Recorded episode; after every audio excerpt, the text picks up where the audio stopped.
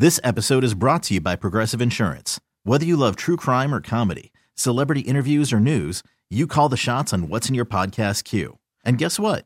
Now you can call them on your auto insurance too with the Name Your Price tool from Progressive. It works just the way it sounds. You tell Progressive how much you want to pay for car insurance, and they'll show you coverage options that fit your budget. Get your quote today at progressive.com to join the over 28 million drivers who trust Progressive. Progressive Casualty Insurance Company and Affiliates. Price and coverage match limited by state law. There's multiple people on the ground, Central. We need buses from Houston all the way down to Chambers. I got four or five people on the ground. Street. We need buses all the way up to Houston, on Central. I mean, issue response to location forthwith. We have uh, people pinned. One CO Central activated level one. Yo, we got we got multiple casualties. This is a mass casualty situation here. Watt Street. They thought you guys further. All right, there's guys. Stop transmitting. Give me a.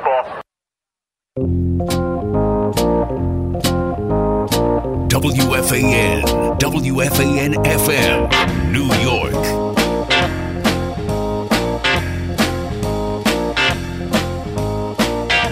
And good morning, everybody. Well, I guess those sounds from the New York City Police Department's radio communications from this past week put everything in perspective. Tuesday afternoon, October 31st, Halloween afternoon, the terrorist attack, terrorist incident on uh, West Street um, here in lower Manhattan. Not that terribly far away from where we are physically right now, either, by the way. And it gives one pause. The issue is whether or not, or exactly, I should say, what one does after that pause. Of course, this is the day that the New York City Marathon takes place. And to say there's an extra level of security surrounding that is always an understatement. But especially this year, those who seek to protect us are on alert, especially after last week's incident and, of course, the claim of responsibility coming from Islamic State or ISIS. And good morning. I'm Bob Salter. Um, first of all, it's nice to be back with you, um, and my thanks to um, Richard Neer for um, covering the shift last week. Um, I had some family business to take care of that was not pleasant, shall we say, involved death, and um, I was glad that things were able to be uh, covered here. We have a busy program today. In studio with us in the first portion of our show, and he'll be with us up until our update for the 640 time slot, is a criminal defense attorney and founder of Wagner Law Associates, which is based here in New York City. His name is Brian Wagner. Now, Brian is also a former senior prosecutor for the district attorney's office in uh, Brooklyn. It's nice to have you join us. Thank you very much, Bob. And I should also mention the fact you're somebody who's listened to WFAN on occasion over the years, too. Absolutely. Welcome to the fan. Thank you. Uh, I guess in beginning this discussion, let me ask you for your reaction as somebody who's been on both sides of the courtroom um, upon hearing this. And then there's another special twist in this because you know the area where this took place very well. Absolutely. I think my first reaction as a former prosecutor and as now a criminal defense attorney is let the facts play out and let the investigators do their job. The NYPD, this is not going to come as a surprise to you, is one of the absolute best law enforcement agencies in the world. And you hear it on that radio run, that radio between police officers, immediately they're calling for a level one. That is all units respond across all boroughs. Right. That's aviation, that's EMS, that's the commander for all of Manhattan South. it, they go into action so quickly and they investigate and they send their best to do that. And so that's my initial reaction when that occurs. And when we have the talk, and, and, you know, this comes through relatively quickly now. In the post 9 11 era, people raised the issue of was this terrorism? Now, there were some initial reports um, because there was confusion as to exactly what was taking place. Some people, if I heard this correctly, thought that this might have been some sort of a road rage incident as well, but then it, it seemed like just by the sheer nature of what took place, it became very apparent that this was something that was a planned terrorist act. Yeah. The definition of terrorism is a small group of individuals or one individual that's trying to create terror to a larger group. Mm-hmm. And so it doesn't have to be any religion, it doesn't have to be any location. It is just by that definition. In this case, this is a individual who is trying to send a broader terror message to a larger group. And that that's what makes this terrorism. It's not his religion, it's nothing else, but simply that. When we look at the response here in New York City, the natural one of the natural reactions is also to look at what occurred and you know in a way it seems like this was months ago, but it really wasn't. What took place in Las Vegas, which horrified uh, people in this country. Is it fair to compare it with the response to the Vegas shootings? I don't know if it's fair or not, but I think the question is fair. I think asking is the Las Vegas incident also fitting within that definition of terrorism? Mm-hmm. I think that's a fair question. Is that individuals shooting at innocent victims repeatedly, it, what message is he trying to send to a larger society? And that's not by any means you or I endorsing that message, by certainly not. But what we're saying is, does he have a larger message that he's trying to send other than just I like violence? If there is a larger message, I would I would think it would fall under the definition of of terrorism. Now, I have to ask you, as a, a, a former prosecutor, as a criminal defense attorney, is it is it possible because we often in this country will also try to some people will try to understand the motivation of someone who's carrying out an act like this or acts like this is there any way to possibly understand this well you're never going to fully understand someone else what they're thinking and we talk about that on summations all the time. You know, what is someone's intent? Mm-hmm. You don't know what their intent and what their motive is, but you could use circumstantial evidence and other evidence to figure that out. Often, ways the way you do it is, what are they posting on Facebook, Instagram, social media? What are they, if they're incarcerated, what are they saying on their phone calls when they're doing that? Also, going back, that little cell phone that you have in your hand, that is the most, that is one of the best insights into who that person is and what he or she is thinking. And so, who are they text messaging? Who are they calling? What are the conversations? Because all of that gives you an insight into who that person is, what he or she believes, and what they are thinking, and also what they value. And all of those things allow you to further extrapolate and further think about what a person's motivations and intents are. What about this use of social media by people who are conducting basically criminal activities. I mean, that, that doesn't seem to be one of the brightest moves of all time. It is not. I, I tell my clients always do not post on social media. And as a prosecutor, I loved it when people posted on social media for that very reason, because it's almost a bravado that – for example, if you're in a gang, you can't help but saying, "Look at me, I'm strong, I'm tough because I'm in a gang," and they boast about it, not realizing that when they finally get arrested for the illicit activity they're doing, the prosecutor is going to go back and look at that uh, post on Facebook or social media or anything else and say, wait a minute, you can't deny this now. Here it is. And it's just, it, it's mind blowing that people in, insist on bragging and using that bravado, not realizing that really all they're doing is incriminating themselves. Mm. It's amazing sometimes the way in which the mind works, uh, especially those who are involved in criminal activity. You want to join us in our discussion? We have uh, Brian with us for a limited amount of time uh, this morning. Share your thoughts um, on what we've been talking about. You can. 877 337 6666 is our number here at The Fan. And we're talking with Brian Wagner. He's a former uh, senior prosecutor uh, for the district attorney's office in Brooklyn. He is a, a criminal defense attorney uh, now, uh, founder of Wagner Law Associates, which is based uh, here in the city.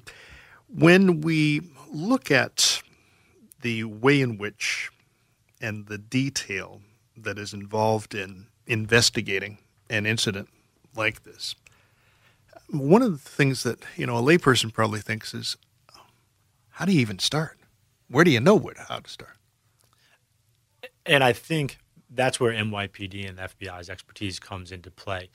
They are incredibly trained on this sort of thing. And so, what I think they do is they start at the very epicenter of the incident. They start at the truck and they fan out from there.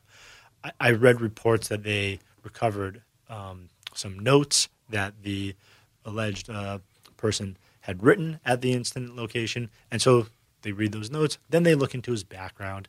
And when they look into his background, they find out who he does and doesn't associate with. And they interview those people. And if those bring up new leads, they interview the new leads. And they just let the investigation dictate what actually occurs. They don't go in with preconceived notions and they allow it to just be an organic, natural consequence.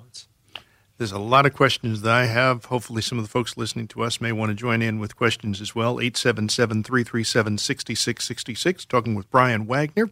And we're going to talk more with you, uh, Brian, also get into talking a little bit about some of those things that are being examined um, as part of the investigative process too. Other questions as we continue this Sunday morning. It's Sunday morning on the fan. Good morning, everybody. This is Bob Salter. We're in discussion with Brian Wagner on our program. This portion of it. Brian is a criminal defense attorney, uh, former uh, senior prosecutor for the district attorney's office in uh, Brooklyn, and he is in studio with us in this portion of our program. You want to join us in our discussion? You can. WFAN's toll free line is 877 337 6666. It's brought to you by Mohegan Sun. Unlimited possibilities await you at Mohegan Sun. Plan your stay at mohegansun.com. You know, as we look at this case and this attack, terrorist incident in lower Manhattan earlier this week, one of the things that I found interesting as I was preparing for this discussion today is there's a, a case that you had uh, when you were working as a prosecutor that was similar to this. Can you take us through that? Yeah. The case I had as a prosecutor, it, it was similar in that the motivation of the individual that conducted the attack were similar in that it's a random act of violence. In that case, a defendant mid 20s was speaking with multiple friends that he knew and police showed up. Mm-hmm. and although he's known these people for 20 plus years he shoots them in the stomachs um, at point blank. And he runs across and he runs into a third friend shoots that third friend in the stomach. Um, luckily that those three people survived. Runs upstairs into an apartment building shoots a fourth person jumps from a balcony to another balcony. And, and the analogy I was making with you off air is just that they're really that sort of mental mindset. There's no real understanding except to the fact, to the extent that you just have to kind of throw up your hands and say, there is no cure for that. And you have to just analyze the facts as they present themselves. And in doing that, you know, you're, you're calling on people to analyze that in there, to analyze it in a fact where, in a fashion where realistically they have to leave their emotion at the door. Absolutely. That's got to be tough. Yeah. And, and what you try to tell people is, you know, you're allowed to have sympathy. You should have sympathy. But your sympathy cannot dictate how you find the facts actually were. And sometimes that's the hardest part about being a juror. But that's what makes the criminal justice system that we have one of the best in the world, if not the best in the world, is that a lay a jury full of normal people put their emotions aside and just evaluate the facts and whether or not the government has proved accusations against someone. And you know, you, you hope that where where people have those emotions, they are able to just look at the facts and allow the government to prove them or disprove them, and then a jury finds that without bias or sympathy. We're talking with Brian Wagner on our program here on The Fan, this portion of it. I said what we'll do is try to work in some thoughts from some of the folks listening to us. 877 337 6666 is our phone number. Let's start with the folks on the phone here, Brian. Uh, first, we're going to, is that, it's AJ in Hollis. AJ, good morning. Welcome to The Fan. Oh, good morning. I was just a bit confused about why the attack in Manhattan was classified as terrorist. Well, this gentleman, this attorney, said it was classified as terrorist, and but yet the uh, the Las Vegas, I believe he said maybe I cause I came in tail end. I believe he said that the the attack in Las Vegas he did not feel that it was a terrorist attack. Uh, am I correct? Did I did I hear it correctly? Or I'm gonna I'm gonna let him respond to you. AJ, thanks for calling. So what I had said is the definition of terrorism is when a individual or a small group of individuals commit an act that is intended to create terror to a larger group. And so oh, yes. and so with this incident in New York, it, it seems clear based on the evidence that the NYPD and the mayor's office and other authorities and the governor's office have put forward that the intended message was to the rest of the United States and in uh, in the message of ISIS.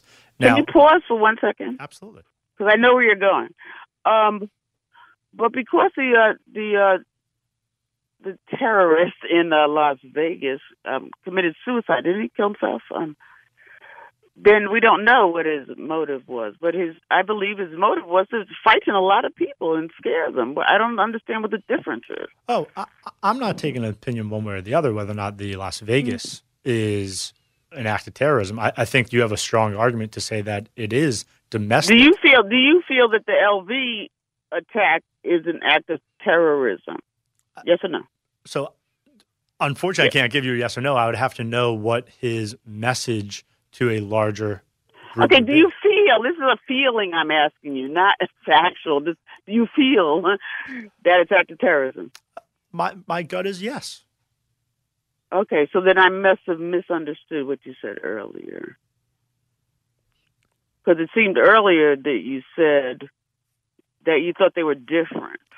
No, just at this point, I don't think the authorities have um, categorized it as domestic terrorism. I'm not talking about uh, ca- authorities categorizing. I'm talking about you personally. Oh, and and that's what I was going to say. Although the authorities haven't necessarily categorized it, it, my general sense is that fits the definition of domestic terrorism, in, in my opinion.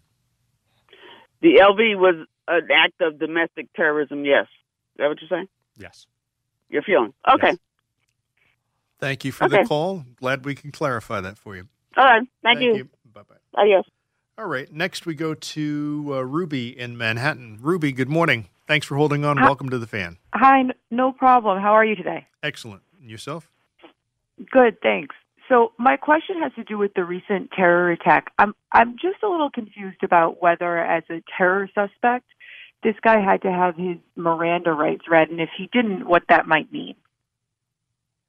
So that's interesting. I mean, the purpose of Miranda is whether or not statements can be used against you in the prosecution, the people, the government's case in chief, when they actually present evidence.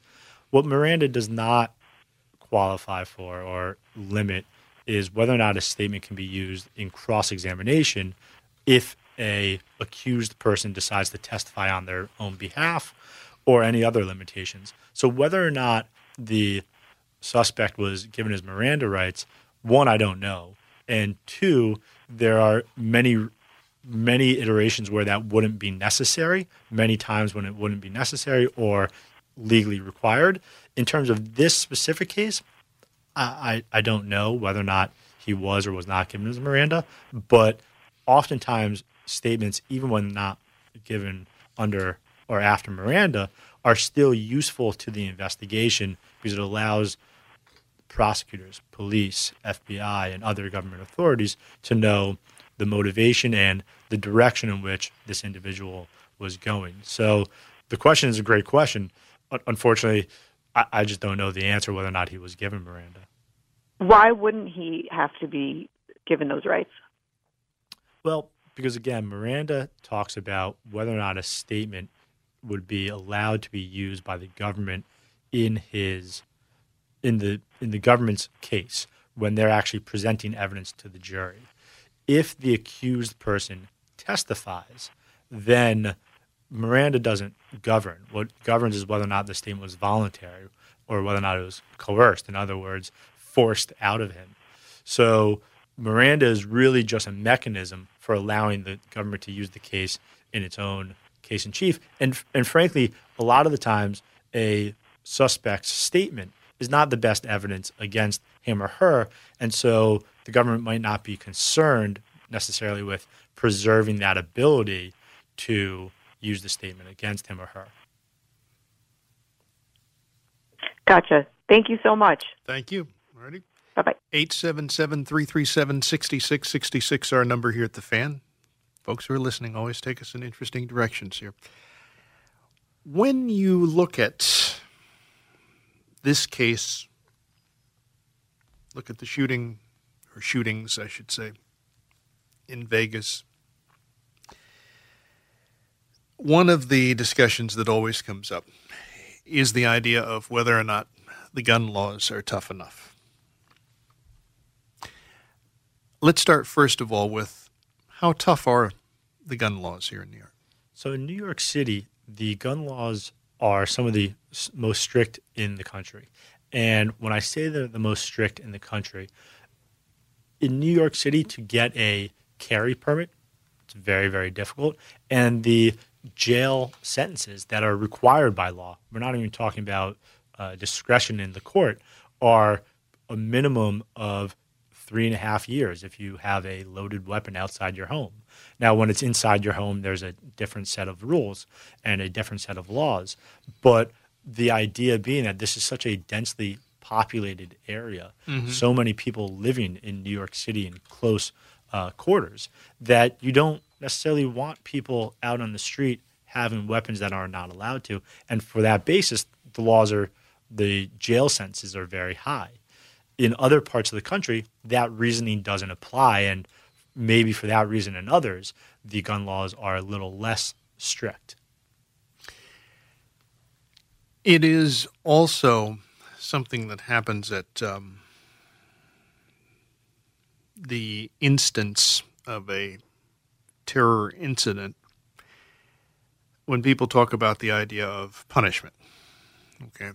Um, and no matter what your view is on our chief executive, President Trump certainly weighed in heavily um, in favor of the idea of the death penalty uh, for the suspect. Um, obviously, that in our country doesn't take place before somebody's actually tried and found guilty. Um, but is it is that a fair discussion to take place in the country? I think it's always a fair discussion where individuals come down on that. I think there are great arguments on both sides. If you're asking me personally whether or not I'm in favor of the death penalty, I've seen too many cases where the evidence is questionable, whether or not someone actually committed an act or not. And my own personal belief is if you if the government wrongfully put someone to death just one time, that's enough to call the entire thing into question. But on the other hand, I, understand people's um, frustrations and, and people's absolute right to be up in arms about these sort of incidents. And I don't demean their discussion of the death penalty. It's just my own personal belief that I don't believe it's the appropriate sentence. So, in a case like this, if this individual is found guilty, then what do we do?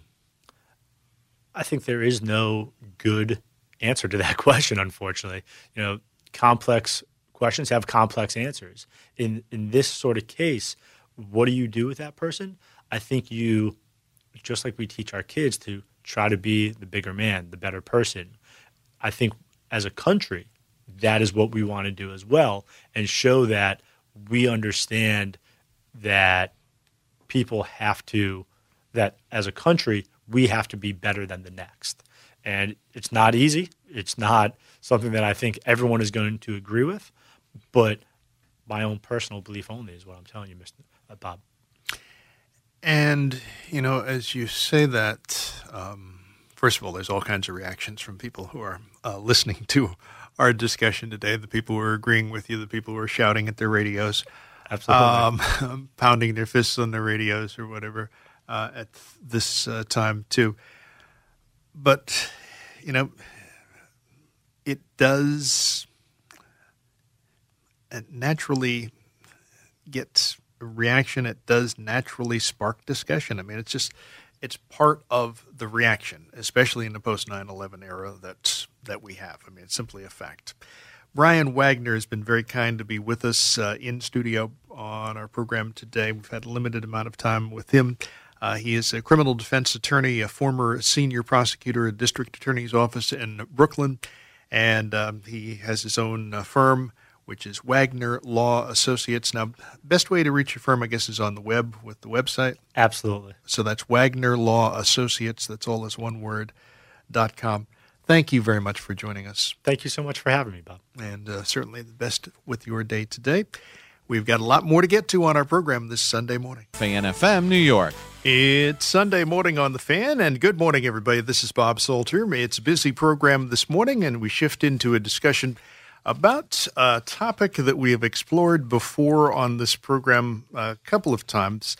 And it's a very timely discussion because there's an event that is taking place next week that we're going to be talking about. In the uh, course of the discussion that we're going to have, we're going to have a couple of different guests join us uh, in this chat. Um, the first person who's online with us is a gentleman who we've spoken to before. His name is Todd Cohen. Uh, Todd is joining us to talk with us about uh, Purple Stride, New Jersey, and talk with us about the work of the Pancreatic Cancer Action Network. Uh, first of all, Todd, it's nice to talk with you again. Bob, I appreciate it. Thanks for having me on. Um, as someone who's not typically an athlete, this is really my only chance to be on WFAN. So um, I'm grateful to you and uh, to everyone there for allowing us some time to talk about this very important topic. It is an extremely important topic. Um, let's do some background here. We'll get into talking about Purple Stride, in New Jersey, but um, in talking about the Pancreatic Cancer Action Network, I guess we have to begin as simply as possible. Can you describe, first of all, what's the pancreas? Well, the the pancreas is it's an organ that's located deep within the ab- abdominal cavity. It's uh, behind the stomach. It's in front of the spine, um, and it produces digestive enzymes that help the body use and store energy, and also regulate blood sugar levels. So typically, people that have issues with the pancreas uh, tend to be people who are diabetic, uh, who have trouble with regulating their sugar. Um, it's an organ that many people don't think about, and it's it's something that um, when something does happen to you, it, it could cause some some major issues. Um, my father had pancreatic cancer. Um, he passed away in 2002, and you know, diabetes is the furthest thing from our mind. But when he was affected by this disease, um, you know, the, the, the pancreas became a major major thing for for us in our lives. Um, he became insulin dependent. Um, so uh, you know that's that's what the pancreas is, and and and like I said, you, you typically don't think about it. How much did he know, and did you know, about pancreatic cancer when he was diagnosed? So he was diagnosed in 2001, um, and my father was an anatomy anatomy and physiology professor at a local community college. Um, so he knew a lot about it, but myself and the rest of the family thought it was just another type of cancer. We knew Michael Landon had it, but other than that, you know, we were completely completely lost. There was not a lot of information out there for us. Um, we we reached out to several oncologists. Um, he was treated, but um, uh, like many people that are fighting this disease, um, he was unable to fight a valiant bat- battle. But um, the information that we had was very limited back then. Is it better now in terms of the information that's that's available, and also uh, how skeptical do we have to be about information that's online?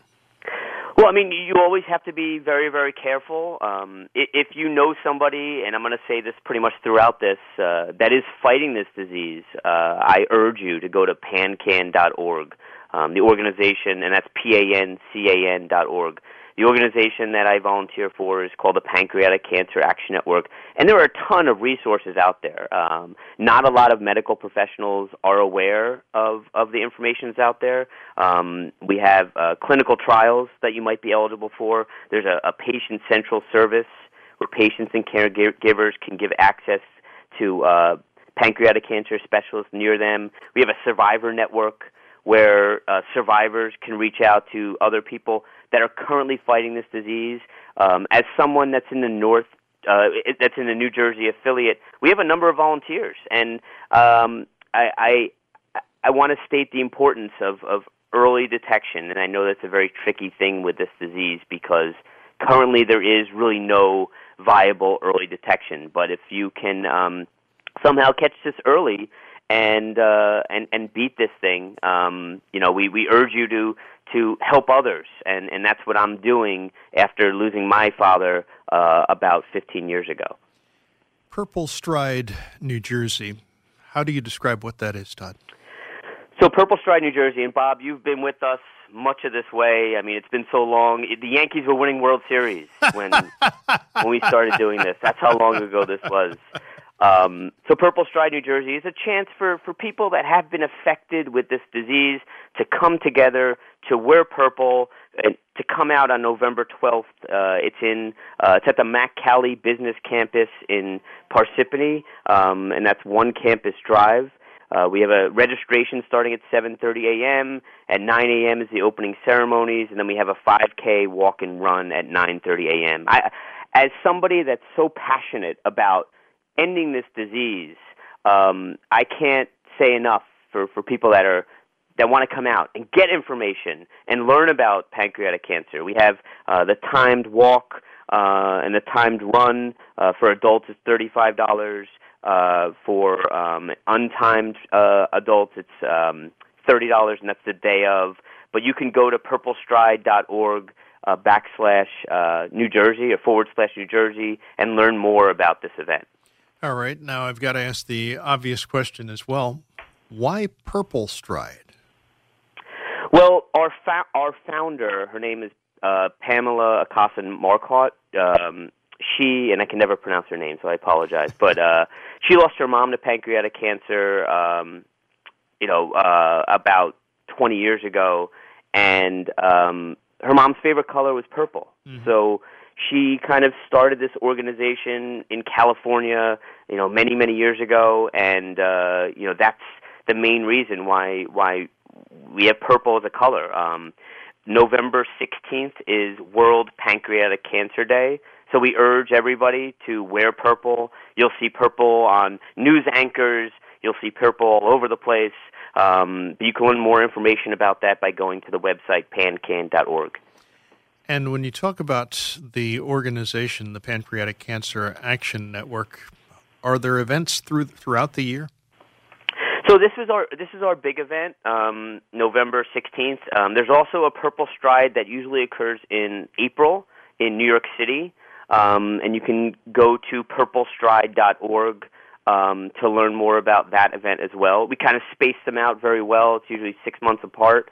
Um, and there's also an event that takes place. It's called Purple Light. It's a free event that takes place in Warren, New Jersey, um, at Camp Harmony, and that's on April uh, 29th um, at, at at night. It's a it's a much more low key kind of um, event where people join together and we read names of people that are fighting pancreatic cancer, and uh, we remember those that have fought. Um, have fought their battles against pancreatic cancer, and then every time a name is read, we crack a glow stick, and we're standing in a room that's surrounded by people in purple lights.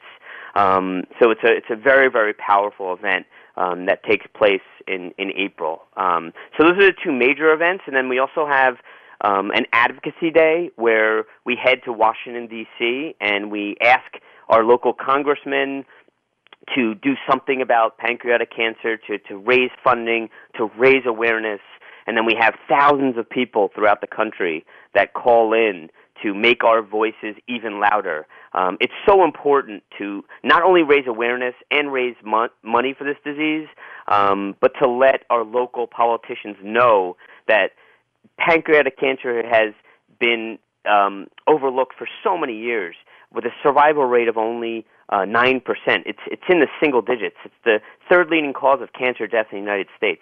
Something needs to be done to, to eradicate this disease. Would you introduce Franco as well for us? He's joining us now. Sure. Uh, Franco uh, Jurisic is is is one of our our symbols of hope. He's our advocacy chair. Um, does so much for our organization. Is so powerful, and and and I, I said to you, Bob, it's kind of appropriate that he's he's on the show today because mm-hmm. he ran the New York City Marathon um, a couple of years ago to mark his five year anniversary, uh, and I believe he's a um, you know a, an eight year survival right now, and, and we're so happy that he's part of our affiliate. Franco, welcome to our discussion on the fan. Thank you, thank you. Good morning. Thanks for having me. Good morning. Um, lots of thoughts come to my mind. Um, take us back to the time and chronologically, when was it that you were diagnosed? Yeah, so for uh, my kind of adventure started in 2008. It was uh, October, mid-October, and it was a few weeks before the New York Marathon. So I was in in good shape. I was 42 years old, and uh, the first kind of tip off that something was was wrong was uh, I noticed that my, uh, pardon me for saying, my urine was getting yellow, uh, which is, as it turns out, uh, one of the one of the signs uh, is that you get jaundice, and so that's what what was happening to me at the time. I thought, gee, maybe I'm just not hydrating enough. Um, so I, you know, drank more and and kind of kept an eye on things. Um, what happened is over the next couple of weeks, uh, I I went to see uh, one doctor and then another, and they did a series of tests. And with each with each result, it was like, gee, your liver's fine, thank God. Your kidneys are fine, thank God. You don't have hepatitis, you know. And with each thing, I thought, okay, that's that's great. Um, until I went on the uh, internet and looked up, gee, you know, what could this be? And that's when I started learning about pancreatic cancer. So um, I was diagnosed on Halloween of 2008. Um, and uh, in the next month, kind of learned, I took a crash course uh, about the disease and, and what's involved. Uh, I was blessed to be uh, a candidate for what's called a Whipple procedure. My, the tumor was in the head of my pancreas, and uh, I was as I mentioned, blessed uh, to be able to have this Whipple procedure, which is where they remove the the uh, tumor and uh, and your gallbladder and, and a bunch of other things, and kind of amazingly reconnect everything uh, so that things can can work. And I had that Whipple procedure on December 1st, uh, and that was followed by six months of chemo and radiation. And uh, and I've been thankfully uh, I've been good ever since. Um, and I, although I did not run the marathon in 2008, uh, since I was diagnosed just a couple of days before the event, uh, I I did sign up again the following year, and and once I was done with my chemo and radiation, trained and was able to run the marathon the, the following year in 2009. So um, so mine is kind of the best case scenario of uh, of of what can happen. Um, unfortunately, like Todd, I also know the other the other more likely outcome, which is my dad was diagnosed uh, three years uh, after me, and uh, he passed away just seven weeks after being diagnosed with pancreatic cancer. So, so that is unfortunately uh, the more typical scenario, as Todd mentioned, in the absence of some kind of screening tool, you know, something uh, akin to a mammography, a mammogram, or a colonoscopy.